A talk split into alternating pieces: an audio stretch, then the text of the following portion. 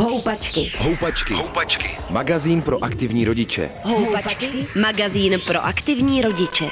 Na rádiu Wave. Lékařka Dominika Šteflová přijala pozvání do Houpaček. Dobrý den, děkuju. Dobrý den, děkuji za pozvání.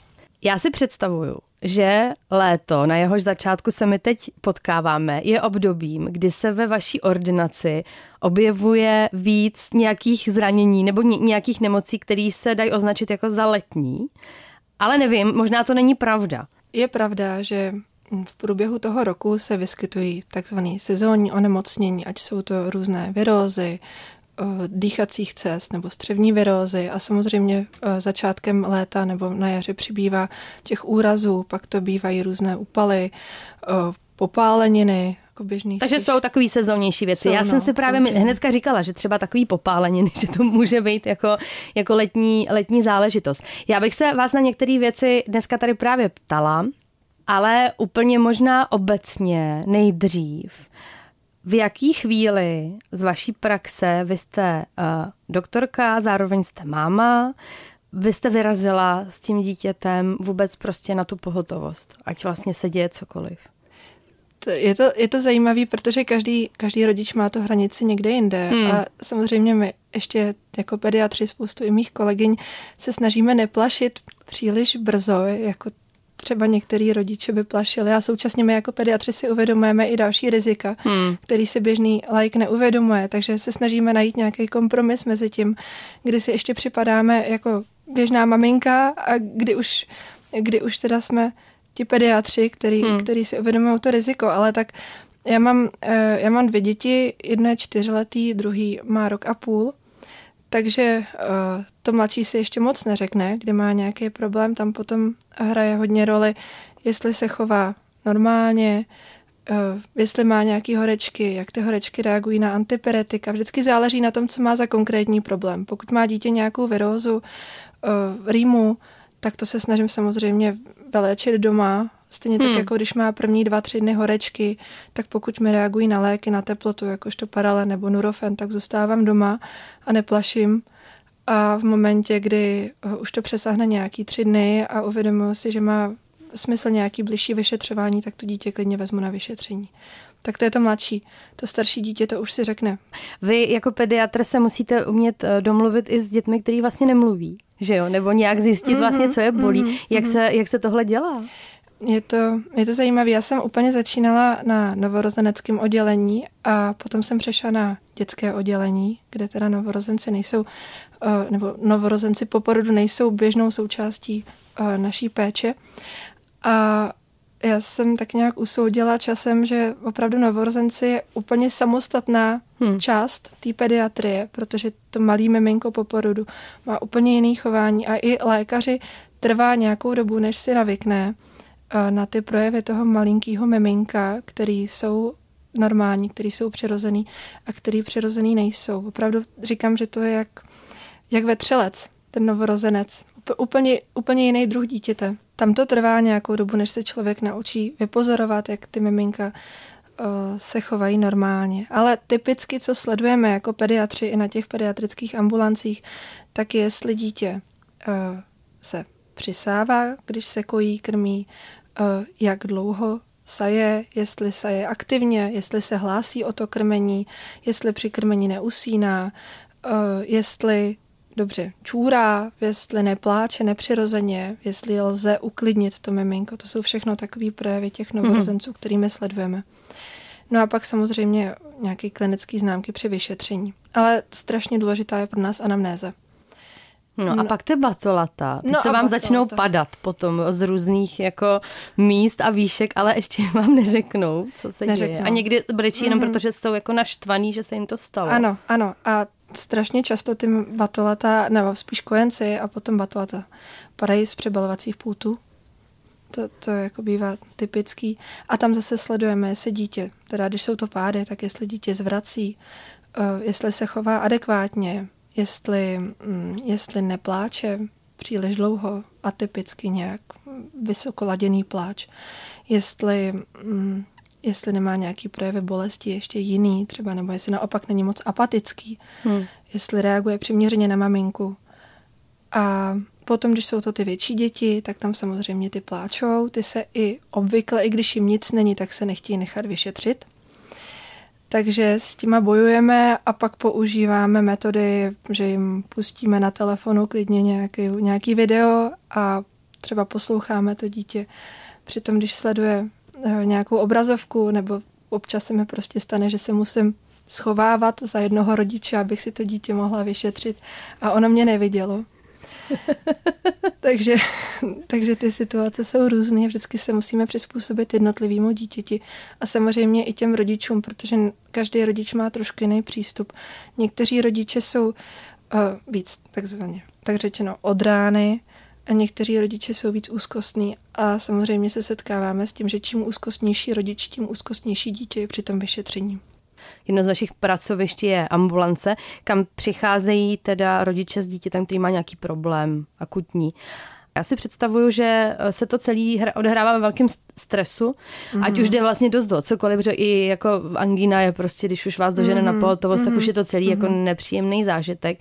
Ale možná i třeba víc u nějakých úrazů je něco, co vy jako lékařka, pediatrička si říkáte, kdybych měla na ně dostatek prostoru a neřešilo se to v takovém tom akutním stresu, tak bych jim doporučila, ať třeba příště tohle, nebo ať prostě, než sem vyrazej, tak ať udělají tohle. Je něco takového? Já se snažím primárně ty rodiče chápat, když přijdou. Že a, ob, a ano, stává se to, chodí občas tak s, s blbostma. Hmm. Přijdou s první teplotou zvýšenou. Ale pořád si třeba říkám, je to první dítě, nemají ty zkušenosti a snažím se je pochopit. Takže když za mnou přijdou rodiče s dítětem, tak je pro mě důležitý, aby spolupracovali a aby byli klidní. Takže se jim snažím říct, bude to v pořádku, nějak to vyřešíme, poradíme si společně a, a vašemu dítěti pomůžeme. A zjistíme, co třeba ho trápí, anebo třeba se bude muset hospitalizovat a dosledovat nějakým způsobem nebo dovyšetřit. Ale přišli jste sem, takže vám máme prostě v plánu pomoci. A, a je pro nás důležité, abyste se uklidnili, abyste nám důvěřovali. Takže to je to, je to s čím přichází ty rodiče a snažím se nějakým způsobem takhle s nima komunikovat. Samozřejmě nezvládnu to vždycky, taky jsem jenom člověk, takže jsou momenty, kdy jsem odměřenější, méně komunikativní, ale, ale ta komunikace s těma rodičima je pro nás opravdu asi na prvním místě. A možná ten jejich klid teda. Rozhodně, protože čím je klidnější maminka, tím je potom vyklidněnější. I to dítě je líp vyšetřitelný. A když máme jenom dítěti píchat po neobyčejnou injekci, tak, tak samozřejmě, když maminka je v klidu, tak to dítě si taky nechá líp píchnout, všechno proběhne rychleji. Takže potom i ten pobyt na té ambulanci nemusí být tak dlouho. Jak jsme nakousli na začátku ty letní záležitosti, mm-hmm. tak uh, já bych se chtěla třeba úplně konkrétně zeptat. A teď uh, vím, že je hrozně těžký vymezit si tu skupinu dítě, protože to máme teda od narození až do vlastně nějaký rané dospělosti, ale chtěla bych se ptát na úpal a úžeh a vůbec tyhle ty věci, které souvisí s vedrem a nemůžeme je potkat třeba úplně běžně v průběhu roku. Nemůžeme se je natrénovat tak dobře jako, jako třeba právě uh, rýmy. Tak jak je poznáme a co je v našich silách a co už třeba ne, jak se v tomhle mm-hmm. máme zorientovat? Mm-hmm, mm-hmm. Primárně úžeh je ze sluníčka a úpal je z horka. E, nicméně ty projevy jsou velice podobný hmm. a to dítě může mít bolesti hlavy, zvýšenou teplotu, zvýšený pocení, nevolnosti, zvracení a oba dva ty stavy jsou nebezpečný. A můžeme tomu prevenovat tím, že dítě nebudeme vystavovat horku nebo takový to přím, přímý sluníčko, na, například kojenci, ty nepatří vlastně na, na, na přímý slunce vůbec. Dokonce se i doporučuje ničím nemazat proti sluníčku, protože ta kůže prostě ještě na to není zralá.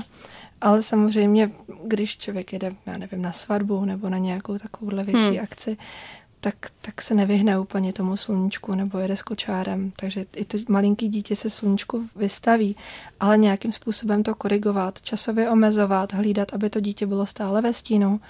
Na hlavě by měly mít nějakou pokrývku hlavy, klobouček nebo čepičku.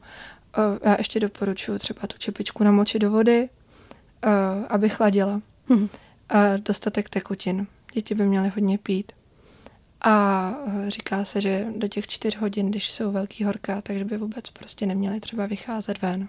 Že nějakou chvíli dopoledne a pak od toho poledne nebo od jedenácti hodin do tří, čtyř hodin odpoledne by neměli prostě hmm. pobývat venku, protože, protože si koledují o nějaký přehřátí. Hmm, jak poznáme, kdy vlastně máme vyhledat toho lékaře, nebo jak, mm-hmm, jak poznáme, mm-hmm. že už to doma prostě nezvládáme? Často, často člověk může mít pocit, že dítě má třeba nějakou virózu a může mít virózu a k tomu má ještě úpal nebo úžeh. Takže potom, když vidíme, že horečka neklesá nebo že dítě zase nereaguje přiměřeně, buď to nemusí teda reagovat horečka na, na podání léku, nemusí pomoci to, že dítě se snažíme nějakým způsobem ochlazovat, větrat, dávat mu dostateč, dostatek tekutin, tak potom, a, a že třeba ještě zvrací, tak tam bychom asi měli vyhledat lékařskou pomoc. I, i pro to ujištění, protože samozřejmě v, i v nejzazších případech může dojít k otoku mozku. To, co jsme tady ještě taky trochu nakousli, jsou popáleniny. Já jsem někde slyšela nebo četla, že když se popálí dítě, tak je to vlastně vždycky na doktora. Tam samozřejmě se taky určují procentuálně mm-hmm. ty plochy popálení. A v momentě, kdy už vznikají puchýřky, kdy není to jenom o zarudnutí, tak by to dítě měl vidět lékař, protože tam už jde potom o nějaké sterilní ošetření té rány. Takže pokud se jedná o malé dítě, který se popálilo a může se to stát i při tom, i při tom úžehu, nebo při, ze sluníčka se může prostě dítě spálit, popálit a potom se to musí léčit tak jako klasická jiná popálenina, tak by to dítě měl vidět lékař, když je malinký. Když je potom větší, deset dvanáct letý a spálilo se ze sluníčka, tak samozřejmě to můžeme ošetřit nějakým pantenolem, ale vždycky Vždycky, pokud je tam nějaký druhý stupeň popáleniny, puchýřky, tak, tak už by se to mělo sterilně ošetřit. Já jsem zaznamenala v poslední době takovou poměrně živou debatu o trampolínách. Že to je taková letní věc, že jo. Rodiče to mají rádi, protože ty děti se udržujou, nebo já můžu mluvit z vlastní zkušenosti, na jednom prostoru, kde jako máte jakou takovou hmm. kontrolu. Ale jak lékaři, tak i třeba jsem zaznamenala jakoby vyjádření jedné zdravotní sestřičky z chirurgie a tak. Říkají, že ta zranění nebo to riziko, které sebou tady ta jako zábavná věc nese, jsou jako pro rodiče často úplně nepředstavitelný. A že ta pravidla bezpečného používání jako trampolín jsou vlastně, by měla být docela přísná. Já jsem strašně ráda, že to téma otevíráte, protože um, ta osvěta letos mi přijde perfektní. Že, že opravdu mi přijde, že se o tom začalo psát, mluvit. Myslím, že pan doktor Hudák z Motola o tom měl nějaký rozhovor dokonce. A je to, je to opravdu potřeba, protože já když se podívám na zahrady kolem nás, tak to je co zahrada, to trampolína. Mhm. A co je za problém teda? Tak, no, já teďko použiju pár informací právě od pana doktora Hudáka, mhm. anebo i to, co jsem různě načetla a, a i, i zkušenosti. Trampolína je vlastně gymnastický náčiní a, a na to je potřeba nějaká průprava. A ne každé dítě má schopnosti, mm, ty pohybové schopnosti na to jít rovnou ze země, skákat na trampolínu. I když se to zdá jako něco jako přirozeného. Asi by bylo dobré si říct, že prostě když jdete jezdit na koni, tak taky potřebujete nějakou průpravu s dohledem. A stejně tak by to mělo být s tou trampolínou. Ale současně si uvědomuji, že je to, je to forma zábavy, kterou málo který rodič uh, nechce dopřát svým dětem. Hmm. Tak si myslím, že by se mohly dodržovat aspoň nějaké zásady, uh, které, um, uh, které jsou přijatelné i pro ty rodiče, i pro ty děti. Protože samozřejmě, když jdete na nějakou oslavu k sousedům, a mají tam trampolínu a skáčou na tom všechny děti a vy řeknete svýmu pětiletýmu dítěti, podívej se, Pepíčku, ty tam nemůžeš, protože ti ještě, nebylo, ještě ti nebylo šest a tudíž nemáš prostě zralý svaly na to, že tam, aby, abys tam šel na tu trampolínu, tak samozřejmě z lékařského hlediska to všechno smysl má. Z toho rodičovského, kdo by chtěl to tomu svýmu dítěti jako odepřít, když všechny ostatní děti tam, tam jsou a já nechci vůbec nechci jít proti těm doporučením, protože si myslím, že jsou skvělí, že, že je strašně dobře, že se o tom mluví. Ale ty rodiče by opravdu měli na to dítě neustále dohlížet. Uvědomovat si, že na to není to dítě do šesti let opravdu vybavený, že se po krátké chvíli unaví. Že by na té trampolíně teda nemělo být s dalšími dětmi, protože pak se výrazně mění ty vlastnosti trampolíny. Že se vlastně ta trampolína nemá brát jako chůva, že, že prostě dítě, dítě a trampolína, že tam patří i ten rodič, který třeba, já když své dítě beru na trampolínu, tak já ji tam vezmu, ale snažím se ji třeba držet za ruce. Mm-hmm. Tu, tu starší dceru. Tu a předcházíte tím vlastně čemu? Nebo jestli to dobře chápu, ten problém je, že vlastně to dětské tělo není ještě dostatečně zra, zralý na to, aby uh, vyrovnalo jde o ty otřesy, nebo o ten... No otřesy, nebo o dopady, nějakou... ta, ta, ta svalovina prostě není natolik vyvinutá. Uh-huh, uh-huh. Protože vlastně při tom dopadu uh, to dítě, když vyskočí nahoru na té trampolíně, tak vyskočí víc, než by vyskočilo přirozeně. Takže není zvyklý na to dopadat z takové výšky. Je. A potom jsou to často právě o, ty dopadové, ty, ty úrazy končetin, dolní končetiny nebo ruce, horní končetiny. Mm-hmm. Uh, no, tak, takže tam, tam jde o to, že to tělo na to není zralý, ne, není, nemá tu koordinaci to dítě takovou, aby, aby to ustálo. Mm-hmm. Takže se doporučuje třeba, když to dítě uh, umí skákat panáka, přešvihadlo, uh, když umí udělat kotrmelec, má takovou tu základní průpravu, že umí běhat, chodit do kopce, chodit v terénu. Mm-hmm. Opravdu spoustu dětí dneska neumí pořádně. To jsou takový ty základní předpoklady, které by to dítě mělo mít, myslím. A potom ještě doporučuju samozřejmě nějakou průpravu, buď to trenérem parkouru nebo juda, nebo nějakým akrobatickým trenérem, aspoň na pár hodin předtím, než to dítě jde na tu trampolínu. To jsou potom ty větší děti, že jo. Chtěla bych se vás ptát na lékárničku. Mm-hmm. Co mm-hmm. byste vy jako matka a ještě ke všemu jako pediatr máte určitě doma vždycky a jestli se to ještě nějak liší od toho, s čím cestujete? Já doporučím asi to, co by měl mít rodič like, protože to, no, co jasný. Máme doma, my, to, to není lékárnička většinou. Ale určitě by v každé lékárně neměly chybět léky na teplotu. A to ať paracetamol, to je Paralen nebo Panadol, tak potom Nurofen nebo Ibuprofen i Balgin. To by opravdu mělo být a ideálně ve všech formách, ať je to sirup nebo čípky nebo tabletky, když jsou to větší děti. To by nemělo chybět ani, ani v lékárně na cestování. Potom by rodiče měli mít vždycky v lékárničce nějakou mm, mořskou vodu na stříkání do nosu, uh, nějaký kapičky proti otoku uh, nose. Potom určitě je dobrý mít nějaké kapičky do očí, když se dostane něco do očí, nějaká nečistota, nebo začnou začervenávat oči z nějakého podráždění. Potom je dobrý, když máme léky na teplotu, tak mít sebou teploměr, abychom tu teplotu vůbec mohli změřit. A když mluvíme o rýmě a o kapičkách do nosu, tak je dobrý mít pro malinký děti odsávačku. A to buď to tu ústní nebo na vysavač, záleží na tom, jestli jedete na chalupu, kde máte vysavač, anebo jestli jedete k moři, kde vysavač nebude. Hmm. Potom bych určitě doporučila mít s sebou v lékárničce fenistylové kapky nebo něco, nějaký jiný antihistaminika, ať je to Zyrtec nebo Erius, to, co ty děti třeba i užívají někdy, protože výskyt těch alergií je relativně častý. A potom něco na odřeniny, nějakou dezinfekci, nějaký náplasti, pinzetu, nůžtičky na střihání náplastí nebo na ulomený nehet. Já, já mám čtyřletého syna, takže mám ještě poměrně velký uh, objem stehů, no, obočí, uši. Mm-hmm. Tak. A dají se dokonce, není to úplně ve všech lékárnách sehnatelný, ale na internetu se dají sehnat i lepidla na kůži. Upgradeované rodičovství potom už to. No, mm-hmm. to už. Mm-hmm. Jo, jo. Se teda slepit, no. Ale mm, pokud jsou to rány, které jsou na, na šití nebo na nějaký větší zákrok, tak to by samozřejmě měl vidět lékař. Když jsme u toho výčtu těch letních radovánek, tak určitě by, bude stát ještě za zmínku uh, plavání a následné nebo předchozí topení. Je to také téma, o kterém uh, je relativně dobrá osvěta v poslední době, ale mm, ráda se o tom i zmíním sama, protože je to druhá nejčastější příčina úmrtí u dětí. A první je co? První jsou úrazy.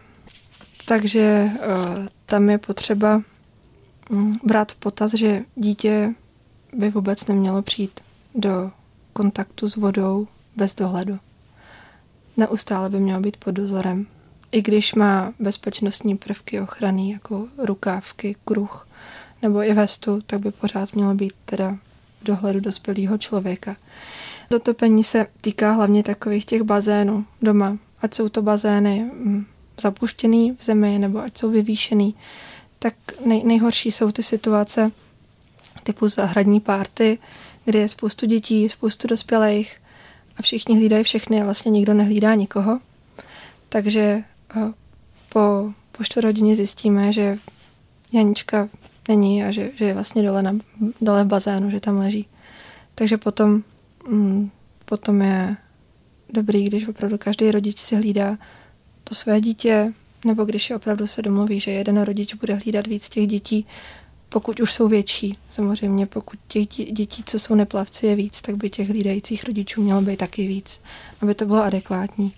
No a pak jsou určitý zásady, zásady, které by se měly dodržovat, když, když jde dítě do bazénu, nebo když máme na zahradě bazén, jak se k tomu chovat, že by měl být prostě krytý ten bazén. Ne, ne měkkou plachtou, ale opravdu něčím tvrdým, aby tam to dítě nemohlo propadnout. Že by se vstup měl zamykat do toho bazénu nebo zamykat vrátka, že by tam neměly zůstávat hračky v tom bazénu, že by neměly zůstávat schůdky nebo něco, přes co dítě může vylézt do toho bazénu, když je to ten vyvýšený bazén. Ale prostě nenechávat je bez dozoru. Opravdu je to mžik, je to pár sekund nepozornosti a tím, že to nutí je vlastně tichý proces, že nikdo, nikdo nemává rukama a nekřičí, jak prostě známe z pobřežní hlídky a podobně, z těch filmů, tak to není. Tak, tak se vlastně nic neděje, nic se nemění a je to mžik a to dítě může přijít o život. Vy se ve své praxi setkáváte ještě třeba s nějakým jiným typem nebo dal, dalším typem zranění dětí, o kterých bychom se tady měli zmínit? Setkáváme se ne tak často, protože to spíš končí na nějaký traumatologii nebo na chirurgii, ale občas se setkáváme s pokousání pejskem. A tam bych vlastně řekla to samé jako u dítěte a u vody, že prostě pejsek a dítě sami by neměli vůbec být dohromady, že neustále by to mělo být pod dohledem dospělého, protože i když ten pejsek může být zlatý, já mám psy moc ráda, tak nikdy nevíme, jak se zachová to dítě, že dítě neví, že na toho pejska nemá šahat, že na něj nemá bafnout, že ho nemá zatáhat za ocas, že ho třeba pohladí proti srsti a tomu psovi to bude nepříjemný, nebo že pes bude zrovna jíst a dítě půjde kolem něj a pejsek se lekne. Nebo se i může stát, že třeba ten pes bude mít epileptický záchvat a do té doby žádný problém neměl a v, v, vlastně v rámci toho epileptického záchvatu to dítě pokouše. A pokud se jedná o dítě a psa, tak vždycky vyhraje pes. Jaká jsou pravidla? Ono, tam se dodržuje, dodržují některé věci, že jo? Když pokouše pes, dítě nebo člověka. Co se, co se děje a dostane se vlastně do rukou lékařů? No tak tu ránu by měl ošetřit většinou chirurg. A, no a potom se nasazují antibiotika. V dnešní době už vlastně ne, ne předpokládáme, že by nějaký pejsek měl vzteklinu, takže tato terapie... Neřeší se to už. Mm-hmm. Mm-hmm. To, to už je stranou. Samozřejmě v zahraničí, jo, kdybyste byla v Indii, tak tam, tam, dostanete ještě, tam dostanete ještě očkování proti vzteklině. Ale u nás, uh, u nás už se tohle to neřeší, takže hlavně antibiotika a ošetřit tu ránu. To, co je nebezpečný, krom toho, že to má fyzický dopad a často ty děti jsou kolikrát zohyzděný, když jsou to malinký děti, tak, tak ten psychický dopad, ten dopad na tu psychiku, to trauma z toho pokousání tím zvířetem je obří. A, a je to vlastně zbytečný. Dá se tomu předcházet. Pediatrička Dominika Šteflová přijala pozvání do Houpaček. Děkuji, že jste přišla. Děkuji za pozvání. Naschledanou. Naschledanou. Houpačky. Houpačky. Magazín pro aktivní rodiče, který sebou můžeš vozit v kočárku. Přihlas se k odběru podcastu na wave tečka cz lomeno podcasty a poslouchej Houpačky kdykoliv a kdekoliv.